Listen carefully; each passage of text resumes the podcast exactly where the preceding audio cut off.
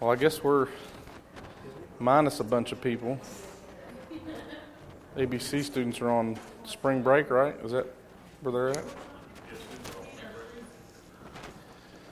Okie dokie. Well, let's get started.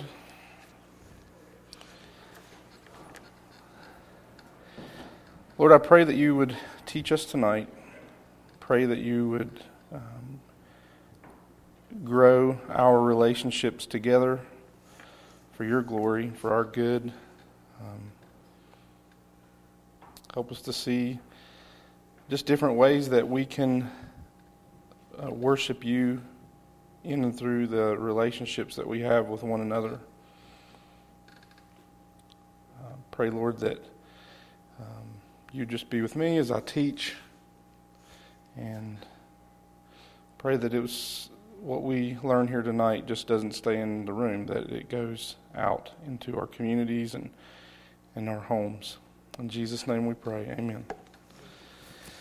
Okay, so we got one more week, and tonight we're going to be. Uh, I'm not even quite sure that this is the. Uh, this thing's kind of little. I, I thought I'd go old school and use paper and an actual Bible but there's not much room here for that. Um, yeah, I'm not sure that the title that I'm going by for tonight is a is really the best. Um, I'm calling it unity in worship, or maybe you could say uniting around worship. Um, one of the things that I've found troubling is I've prepared for this lesson and and even with the others, is that the practical application of God's Word in our everyday lives seems to be overlooked as an act of worship. Now, there's a number of resources that are out there on worship that define the things that we've already talked about, like who God is and what God has done, and how worship is a response to Him because of those things. And there's a number of resources out there in regards to uh, just teaching things about Christian living and living as living in and outside of the church as believers. So, to be fair, there there's more than enough resources out there um, concerning these things, but rarely is it called worship. Uh, it may be called obedience or something along those lines, and that's helpful as long as it's you know it it leads us to have an understanding of what we should and what we shouldn't do as Christians. Um, but personally, um, I've never even used the language myself of calling my interactions with you, our interactions with one another, uh, an act of worship. I just don't think it's something that we really normally do. And that's kind of one of the reasons why it was important for me to touch on this uh, topic in relation to worship. So, when I say that the lesson is about unity in worship, what I'm not referring to is that we agree or that we come together as in concerning things like music on Sunday mornings. That's not what I'm talking about. What I'm referring to is that our unity, our love, our interactions inside and outside of the church um, gathering should be for the sole purpose of glorifying God. And that is called worship. Uh, if you remember from one of the definitions that we looked at a week ago, it stated that worship is a human response to a gracious God. And then it goes on to say that it therefore includes not only the human approach to God, but also the communications of God's of God with his people, and the whole communal activity that takes place when people gather together religiously. Such activity is the formal expression of spiritual attitudes which should characterize God's people at all times. Insofar as serving other people is a divine command, the fulfillment of it is a part of worship. And so that's, that's kind of what we're going to get into tonight. So, in other words, one of the ways that we respond to God in worship is by doing what He says. And yes, this is obedience, and obedience is a response um, And to obey God is to worship Him. And we read in John 14, 15, it says that if you love me, you will keep my commandments. So when God has something to say in relation to our interactions with each other and those in the world around us, our worship response is to listen and to obey, not simply because it's the right thing to do, uh, but because it's our desire to glorify God in everything that we say and everything that we do. Colossians 3:17 reads that whatever you do in word or deed, do everything in the name of the Lord Jesus, giving thanks to God the Father through him. And 1 Peter 4:11, whoever speaks as one who speaks oracles of God, whoever serves as one who serves by the strength that God supplies in order that in everything God may be glorified through Jesus Christ. To him belong glory and dominion forever and ever. Amen. So, every word that comes out of our mouths and every deed that comes from our bodies, everything is to be done in the name of Jesus Christ, so that in everything God would be glorified through him. And we've talked about God revealing himself to us through his creation and through his word. And he's also revealing himself to us through his people. So we speak with intention and we work with intention. And what is that intention? That Jesus would be heard when we speak and that God would be glorified.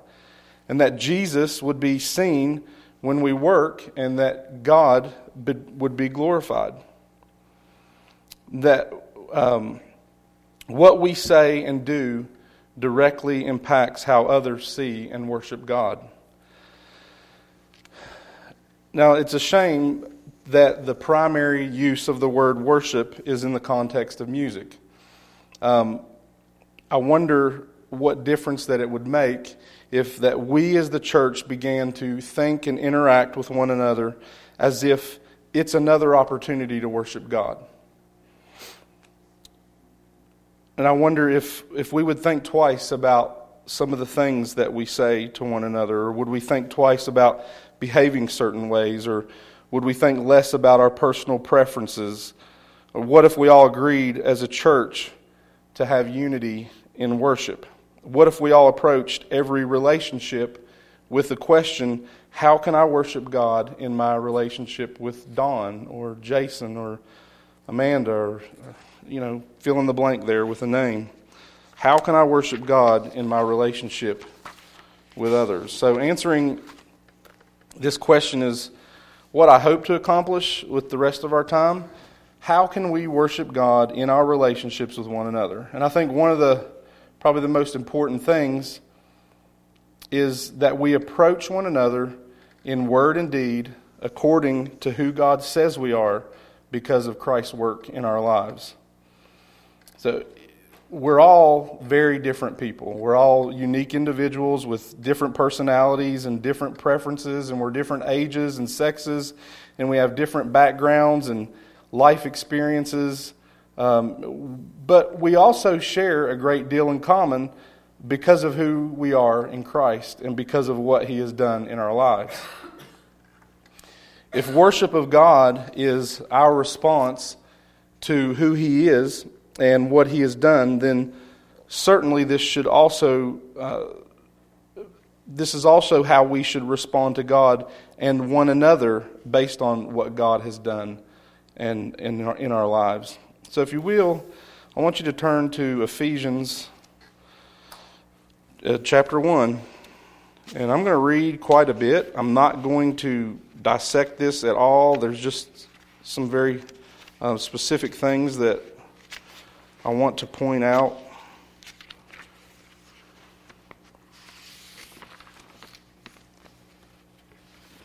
So, Ephesians chapter 1. And I'm going to actually read one.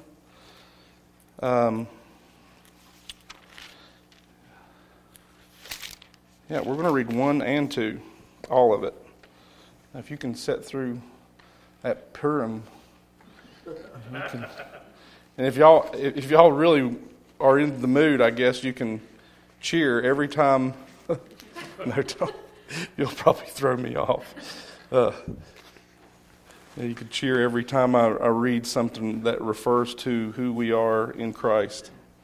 All right, so anyway, uh, verse 1 Paul, an apostle of Christ Jesus, by the will of God, to the saints who are in Ephesus and are faithful in Christ Jesus, grace to you and peace from God our Father and the Lord Jesus Christ. Blessed be the God and Father of our Lord Jesus Christ, who has blessed us in Christ with every spiritual blessing in the heavenly places, even as he chose us in him before the foundation of the world, that we should be holy and blameless before him. In love, he predestined us for adoption as sons through Jesus Christ, according to the purpose of his will, to the praise of his glorious grace, with which he has blessed us in the beloved in him we have redemption through his blood, the forgiveness of our trespasses, according to the riches of his grace, which he lavished upon us in all wisdom and insight, making known to us the mystery of his will, according to his purpose, which he set forth in Christ, as a plan for the fullness of time, to unite all things in him, things in heaven and things on earth. In him we have obtained an inheritance we have been predestined according to the purpose of Him who works all things according to the counsel of His will, so that we who were the first to hope in Christ might be to the praise of His glory. In Him you also, when you heard the word of truth, the gospel of your salvation, and believed in Him, were sealed with the promised Holy Spirit, who is the guarantee of our inheritance until we acquire possession of it to the praise of his glory. For this reason, because I have heard of your faith in the Lord Jesus and your love toward all the saints, I do not cease to give thanks for you, remembering you in my prayers, that the God of our Lord Jesus Christ, the Father of glory, may give you a spirit of wisdom and of revelation in the knowledge of him, having the eyes of your hearts enlightened, that you may know what is the hope to which he has called you. What are the riches of his glorious inheritance in the saints? And what is the immeasurable greatness of his power toward us who believe? According to the working of his great might that he worked in Christ when he raised him from the dead and seated him at his right hand in, in the heavenly places, far above all rule and authority and power and dominion, and above every name that is named, not only in this age, but also in the one to come. And he put all things under his feet, and he gave him as head over all things to the church, which is his body, the fullness of him who fills all in all. And you were dead in your trespasses and sins in which you once walked, following the course of this world, following the prince of the power of the air, the spirit that is now at work in the sons of disobedience, among whom we all once lived in the passions of our flesh carrying out the desires of the body and the mind, and were by nature children of wrath, like the rest of mankind. But God, being rich in mercy, because of his great love with which he loved us, even when we were dead in our trespasses, made us alive together with Christ. By grace you have been saved, and raised up with him, and seated and seated us with him in the heavenly places in Christ Jesus so that in the coming ages he might show the immeasurable riches of his grace in kindness toward us in Christ Jesus.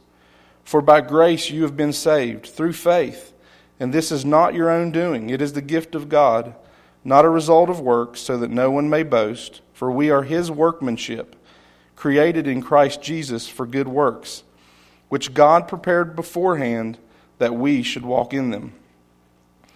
Therefore, remember that at one time you Gentiles in the flesh, called the uncircumcision by what is called the circumcision, which is made in the flesh by hands.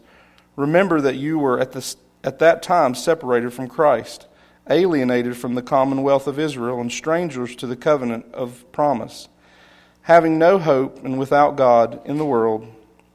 But now in Christ Jesus, you who were you who once were far off have been brought near by the blood of Christ. For he himself is our peace, who has made us both one and has broken down in the flesh the dividing wall of hostility, by abolishing the law of commandments expressed in ordinances, that he might create in himself one new man in place of two, so making peace, and might reconcile us both to God in one body through the cross, thereby killing the hostility. And he came and preached peace to you who were far off, and peace to those who were near.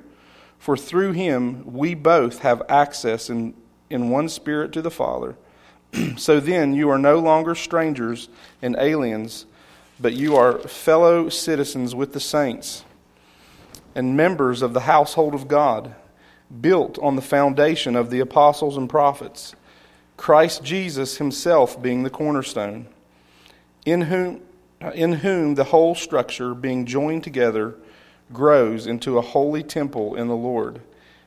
In him you also are being built together into a dwelling place by the Spirit of God. So, as I said, there's a lot there. My intention is not to cover all these uh, all these verses. One of the things that I just want to do with all of this, uh, this is something that I actually did. Uh, when we were at the church at Three Rivers in Hinton. We worked through the book of Ephesians, and as I was reading through this, it just kept really popping out to me all of these things that kind of mark us or identify us as believers and what Christ has done in our lives and what we have become because of his work in our lives. So I had created this little chart um, to, uh, to kind of pull out some of those uh, a little bit better. And so just remember, we're, uh, we're looking at this because um, the idea here is, is that we learn to approach one another in word and deed according to who God, sa- God says we are because of Christ working in our lives. And so there's this great list starting from verse 1 all the way through to the very last verse in chapter 2 that talks about these things that are true of believers. And it's Jew and Gentile believers. And that's kind of one of the, the big points here is that you know, God isn't just working with the Jews. It's now Jew and Gentile, and there's He's making one new man uh, from these two different groups of people. And so he starts out in verse 1. He refers to the believers as saints, and then he goes on to call them faithful in Christ Jesus. And just keep in mind, for those who are in Christ, this is who you are. And this is how we should approach one another and see one another in light of these things. Things that aren't possible because of anything that we did. This is what Christ has done in our lives. Um, we're blessed together in Christ. We're chosen. We share these things together. We're holy and we're blameless. Verse 4. We're adopted as sons and daughters. Um, we're blessed in the beloved, verse 6. Redeemed, forgiven, co heirs, sharing in an inheritance from God. We're the church, we're His body. We're not a building, we're a people, and we share that together. We've been made alive together with Christ. Remember, we were once dead in our trespasses and sins, but now, as, as believers, we are alive and have been made one with Christ and each other. He's raised us together with Christ. He's seated us together with Christ. We have been saved by grace. We are His workmanship. We've been brought near to God by the blood of Jesus Christ. And He's made one, He's made us one, one new man, one body, one spirit, all because of the work of Christ in our lives. He's reconciled us to God. We share access to the Father. Um, we're no longer strangers and aliens. We're fellow citizens with the saints, members of the household of God, a holy temple in the Lord, and a dwelling place for God by His Spirit. And uh, I didn't really get into this when I taught that before down in Hinton, but it just it was amazing that to me, in those last few verses of chapter 2, that he's describing a people in terms that were used before as places of worship. Um, just a side note, I, think that it's something to really consider as we move through the rest of this tonight. So, together, we share in the reality that God has taken uh, people who are vastly different, people from all walks of life, from every tribe and every nation, Jew and Gentile, and He has made us one. A people where the glory of God dwells individually, yes, but here in Ephesians, the emphasis is on um, what we have become corporately. we, we are the building that is being carefully built and aligned with Christ as the cornerstone. We are the holy temple of God, and we are the dwelling place of His Spirit. So we're a people that have been uniquely designed and united by God to be a people of purpose and of worship. We share this together because of what Christ has done in our lives. So God isn't building a place to worship, it's all about a new people. People, as we read in 1 Peter, where he says, you're a, you're a chosen race, a royal priesthood, a holy nation, a people for his own possession. And why? That you may proclaim the excellencies of him who called you out of darkness into his marvelous light. Once you were not a people, but now you are God's people. Once you had not received mercy, but now you have received mercy. So, worship, it's who we are. You were chosen to be priests, a holy people that are set apart by God with a purpose to worship and to glorify Him forever together. So, God has placed this in our spiritual DNA, if you will. Uh, we are worshipers of God because of what Christ has done, and we share this together. And I think that a lot of times we, we really don't consider that in the ways that we interact with each other. Worship, and we come to church, and, and again, we typically call the music the worship um, but worship doesn't start and stop with the service. No matter what you call it here, if you call the entire thing worship, if you call the music worship, I think we all agree that it's all worship. But it doesn't start and stop at the beginning and the end of the service. It should also take place before and after because this is what we were made to do. So, how you speak and or how you speak to and of one another, and how you work alongside one another is an act of worship. And it's meant to be done with the sole purpose of glorifying God.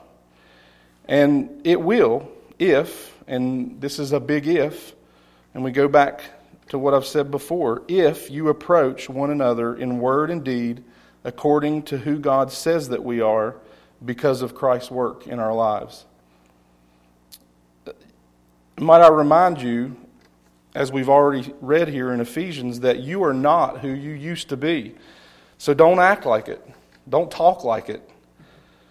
Who you are now in Christ is what matters. And who they are now, all of us here, this is how we should approach one another. How awesome I think that it would be if our if our language and our actions towards one another was used as an opportunity to proclaim the excellencies of God and to worship Him. It's, to me, it, and I'm, I'm speaking to myself here because I don't do this, but it's kind of mind boggling that we don't interact with each other in this way. Um, proclaiming the excellencies of God isn't just a preach the gospel to unbeliever kind of thing. We need to see each other in light of the gospel and to have it preached to us and to lived out before us as believers too.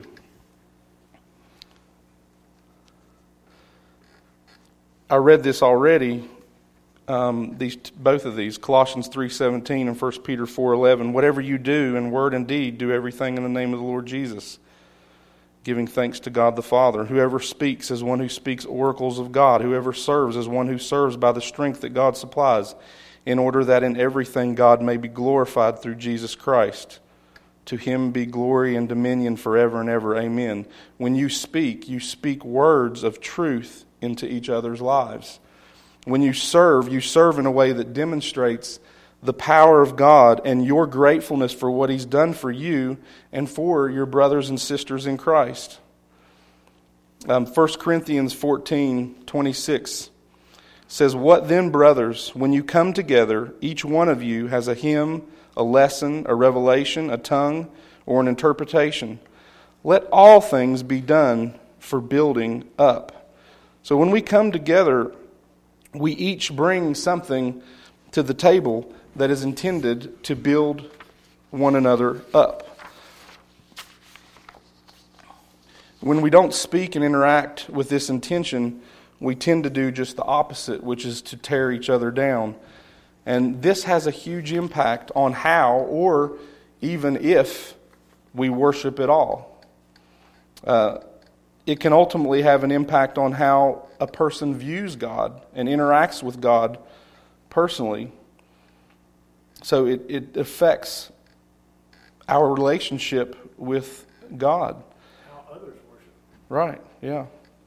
As we worship God as individual individuals, the idea is that we bring that together collectively when we meet and we unite together in worship corporately. And I feel like it's important to cover this in relation to this topic of worship because I can personally attest to uh, how my ability um, to worship has been impacted by others, and that's for better or for worse. And I think we probably all can share those type of stories.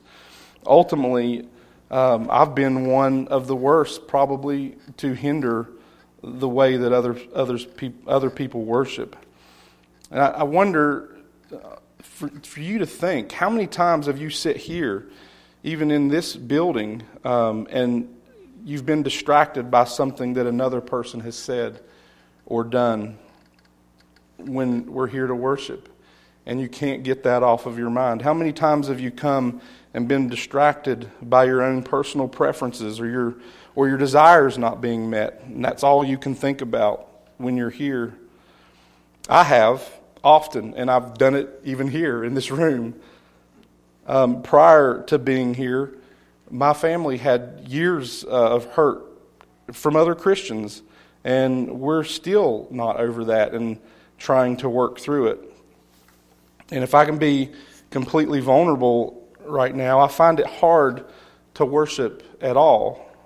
Um, you know, I'm one of the men that is up front leading music, and I'm I'm planning songs and um, songs that are intended to draw us closer to God and to highlight the many reasons that we have to worship God. And yet, I find it difficult, or even sometimes don't have the desire to do it at all. I want to want to. Isn't that what you say? Is that is that right? I want yeah, I want to want to. Um, but at this point in my life, I'm battling to uh, to do it just out of pure faithfulness. You know, I, I, mentioned to Jason a while back that you know just this struggle, and you know, sometimes that's all you can do is just be faithful. Um, but even at that, it's it's hard. I, I struggle to uh, worship personally and, and to bring anything to, to share. And part of that struggle is because of the years of hurt uh, that, um, that relationships within the church have kind of how it's hurt me and hurt my family. Uh, you know, even planning to teach this on Wednesdays is a chore. It's, it takes everything that I have to sit down and even do it. But you do. But I do it. Yes, that's true. But I do it, and I, you know I find it hard to muster the, up the desire to to teach these lessons um, each week. But again, I want to want to, but it's a battle to give anything. And as I mentioned, my struggle is primarily due to being hurt and watching my wife be hurt over the past years. I don't trust people. And sadly, I struggle to trust people in the church. Um, I used to be a lot closer to people and would have Christians uh, and non Christians in and out of my life like a revolving door that was never locked. And I wanted that more than anything. My biggest problem used to be that I gave so much time to church and ministry uh, and that I really didn't have time for anything else. And I loved every minute of it. If I could be with a person or a group of people, that was the best day of my life. And that's pretty much how I spent my life for a great deal of time. But now I hold back out of fear of being hurt. And, you know, my worship, and, and I've talked, you know, with Angela about this, our worship as a family has been impacted because of this. And I know that I'm not alone. You know, many of the relationships that I have, um, the close relationships now, have been formed out of just sharing this same struggle uh, with others uh, and how they've been hurt. And I've often said to them that some of uh, some of the the most hurtful pain that I've experienced has been in my relationships with other Christians even as a, a, an unsaved person, I don't remember my relationships causing so much pain. And, and that's sad. Um, so if you think for a moment that we don't impact others, each other's worship of God, then you're wrong. We do. And guys, the church, it ought not to be like that. Um, our relationships shouldn't be a distraction to worship and, a, and other people worshiping. Uh, our relationships should build us up so that we worship even more. We're God's people given the sole purpose to draw attention to God, not away from Him. And it's for His glory and our good that we enjoy Him together. You know, remember we talked about that a few times. I've mentioned it that the purpose of worship and uh, our, our lives really is to glorify God and enjoy Him forever. But we were meant to do that together. We're meant to enjoy God together. So, beyond all this, um, it, it kind of gets a little bit worse. Uh, the world is watching.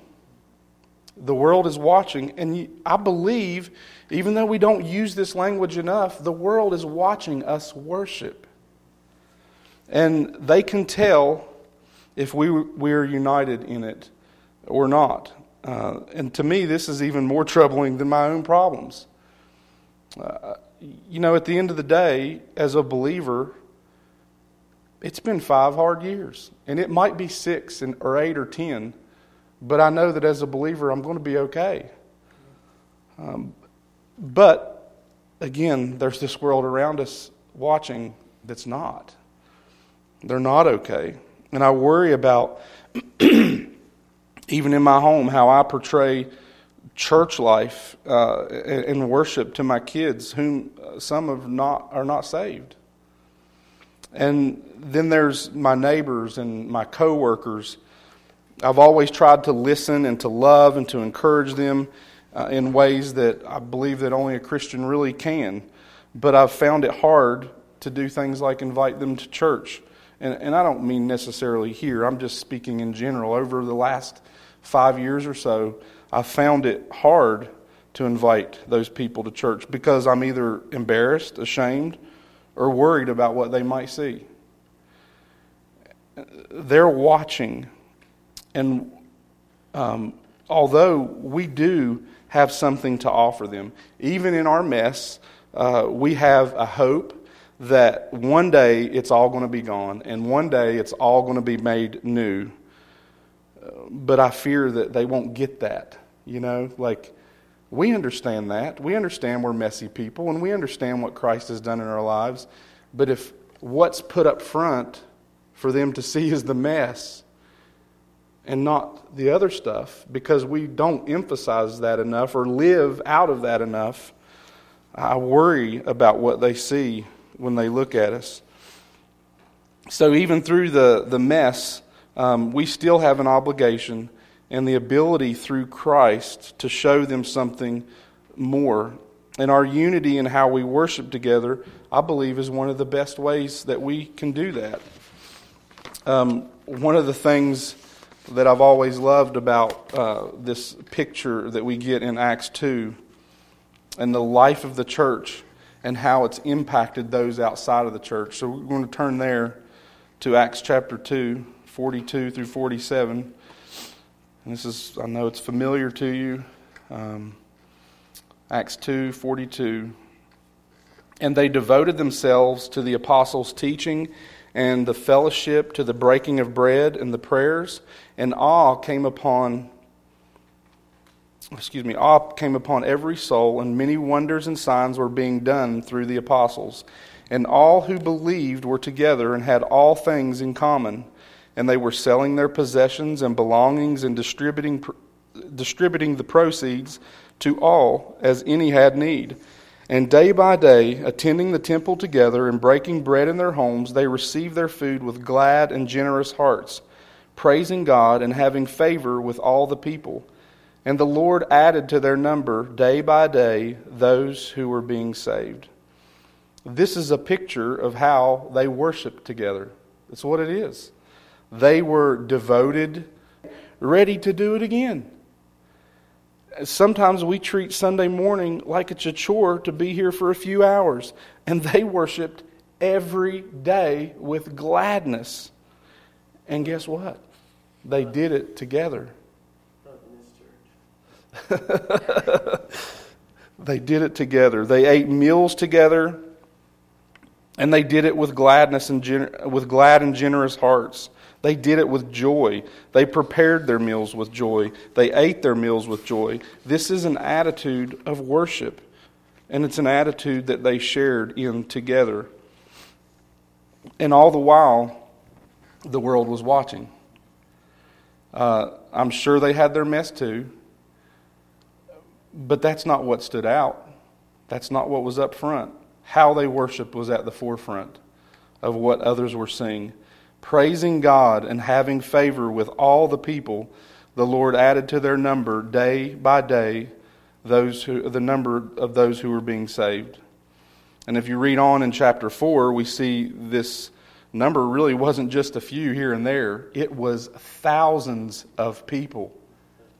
Thousands of people when the gospel was preached, thousands were saved. And we know that the gospel alone is the power of God for salvation. But if you think for one minute that the life of the church didn't add weight to that gospel message, you're mistaken.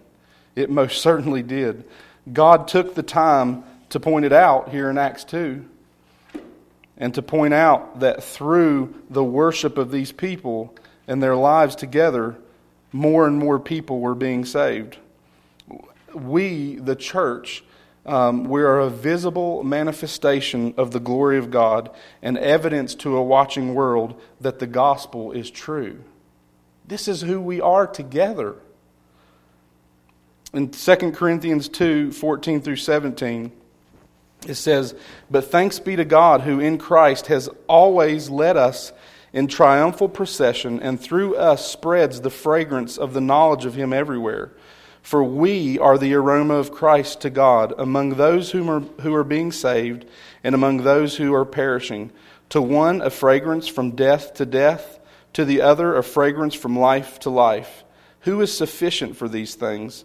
For we are not like so many peddlers of God's word, but as men of sincerity as commissioned by God, in the sight of God, we speak in Christ. Now, this triumphal procession here is referring to a victory parade after winning a battle.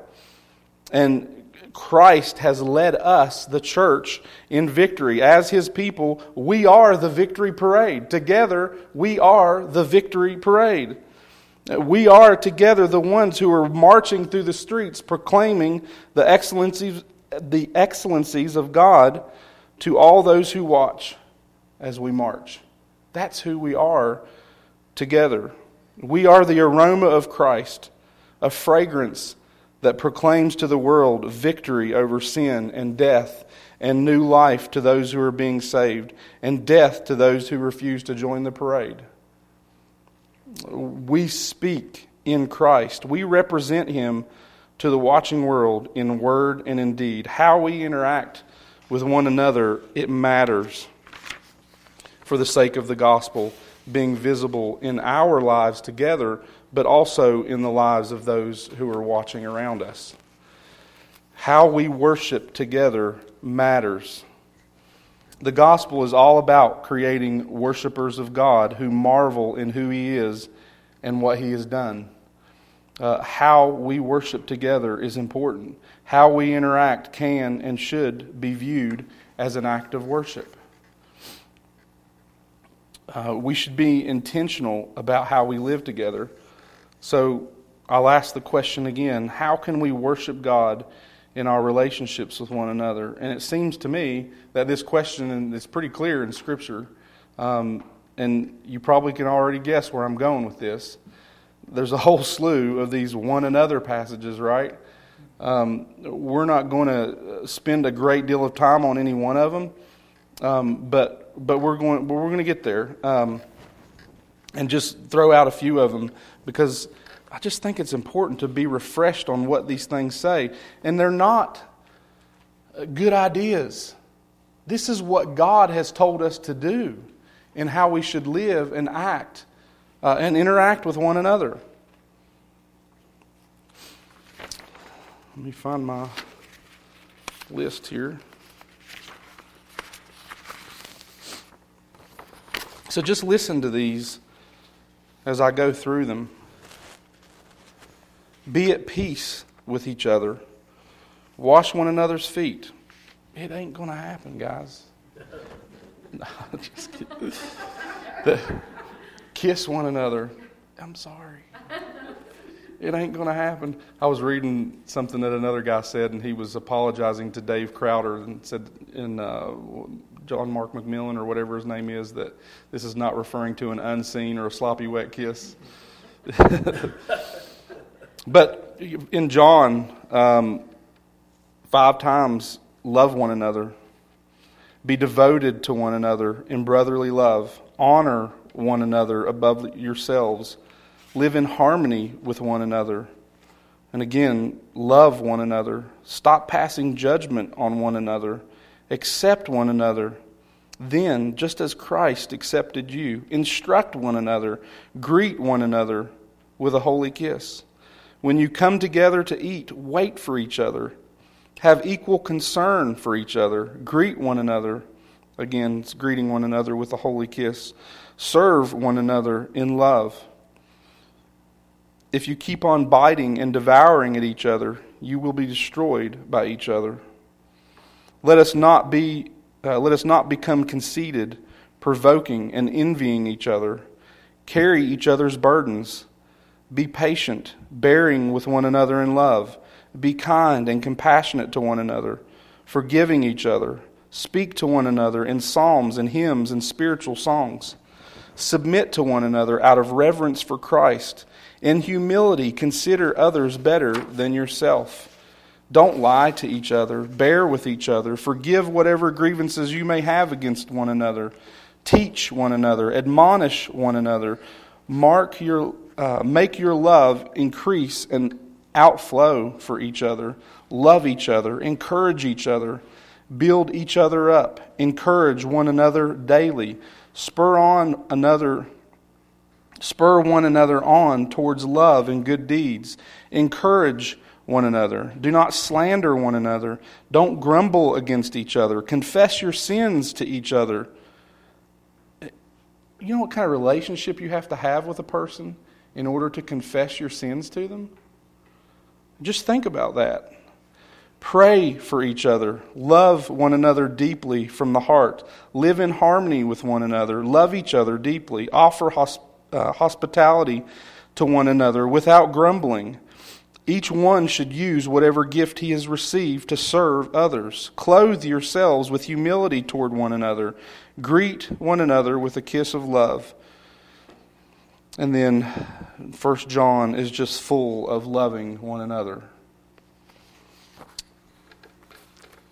I hope that after tonight we realize we can't just show up and sing songs and listen to teaching and say that we worshiped. If we walk away and neglect worshiping God in our relationships.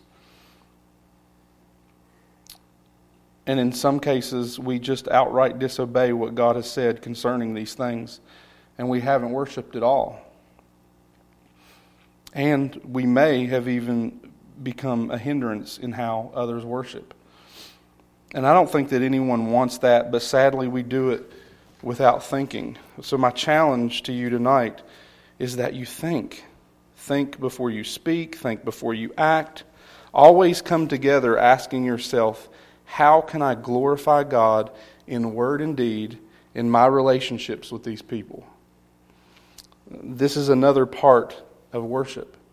It's pretty obvious that people matter to God and people should matter to you. And remember that people are watching how we interact, they're watching our worship. How you worship or don't worship God through your relationships will either distract or attract others to God. And so uh, just consider that tonight as you as you leave. How can you worship God through the relationships that you have? Um, and again, I'm just these one another's. It's not good ideas. It's how we should live. This is what God said. This isn't what Jason said. This is what God said. Um, I think it's a lot more than just a pretty good idea. I believe that something miraculous would happen in the church if we live this way. And I, I'm going to just say that I am as guilty as anyone as failing to do it. Um, but I want to want to. And I really hope that you do too.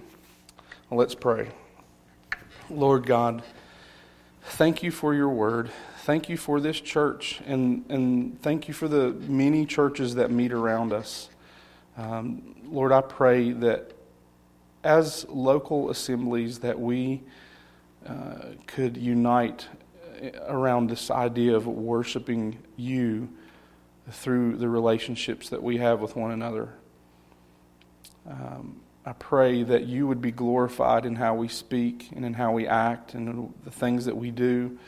Lord, that you would be exalted and that, that my brothers and sisters in Christ and in my home, that you would be glorified in all that we say and do, in word and deed, Lord, that you would be exalted. And I pray that. Um, that this would be the heart of your people, uh, even in these other congregations around us. Um, the world is watching. And uh, Lord, I honestly, I, I want more than I want to want to worship you. I, I really long um, to enjoy you. And